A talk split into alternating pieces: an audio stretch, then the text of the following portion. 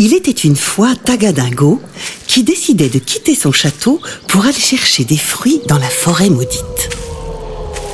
Elle cueillait quelques pommes quand soudain, elle entendit quelqu'un appeler à l'aide. Au secours Aidez-moi Oh, je suis coincée Elle s'empressa d'aller voir qui l'appelait. Et une fois arrivée, elle tomba sur la sorcière sur qui une branche d'arbre était tombée. Ne serais-tu pas Claire, la sorcière? Celle qui essaye de manger tous les bonbons du village? lui demanda Tagadingo.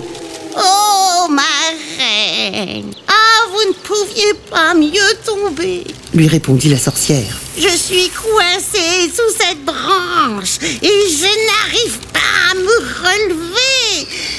Pourriez-vous m'aider? Tagadingo, qui connaissait la réputation maléfique de la sorcière, était méfiante. Qu'est-ce qui me dit que tu n'essayes pas de me piéger pour prendre ma couronne, me transformer en Raplaplagada et me remplacer lui dit-elle. Il m'est arrivé d'être méchante, c'est vrai.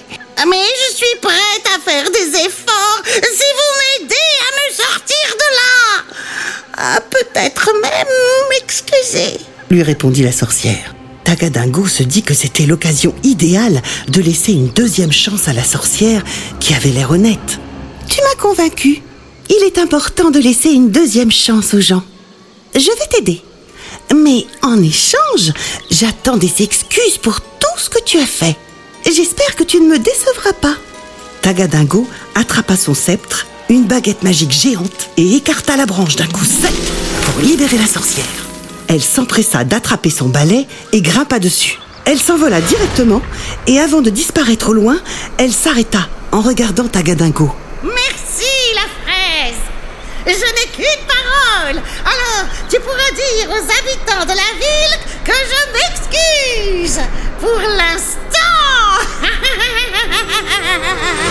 Alors qu'elle partait au loin en ricanant, Tagadingo se dit que finalement, Claire, la sorcière, n'était peut-être pas si méchante. Moralité Pardonner à ses ennemis peut en faire des amis. Voilà. C'est tout pour ce soir. Mais pas de cauchemars. Ce ne sont que des histoires.